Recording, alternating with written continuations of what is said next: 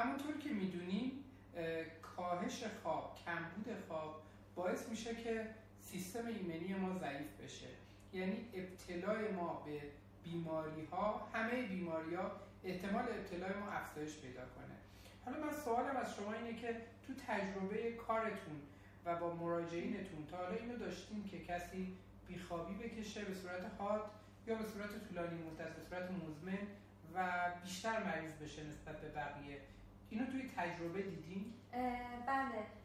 مخصوصا من توی مطالعات نوجوان ها که حالا تو فصل مدرسه هستن موقعی که مراجعه می‌کنن همیشه پیش اومده که بپرسم تو فصل های امتحانی که کمتر میخوابن برای درس هاشون احتمال بروز چه بیماری های حالا جسمانی مثل سرماخوردگی و مثل تب و اینها و چه بیماری های حتی روانی مثل افسردگی توشون بله بیشتر.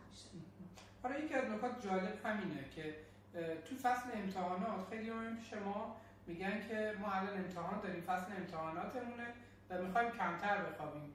یه دارویی به ما بده که ما کمتر بخوابیم. این یعنی که فردی که پیش ما مراجعه می‌کنه اصلا مفهوم خواب رو درک نکرده.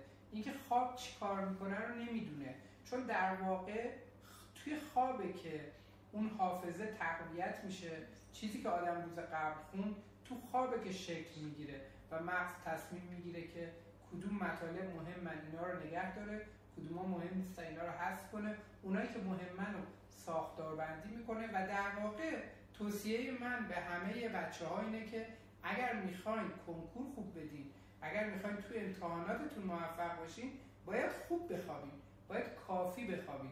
اگر کم خوابی بکشین حالا با هر چیزی خودتون رو بیدار نگه دارین با قهوه با یه چیز محرک خودتون رو بیدار نگه دارین احتمالا عملکردتون بدتر از کسیه که داره 8 ساعت میخوابه ساعت درس خوندنش هم خیلی کمتر از شماست ولی ساعت خوابش کامله. به دلیل اینکه توی خوابش داره حافظش داره تقویت میشه و احتمالا می‌تونه فرداش خیلی بهتر نسبت به اون فرد دیگه به یاد بیاره.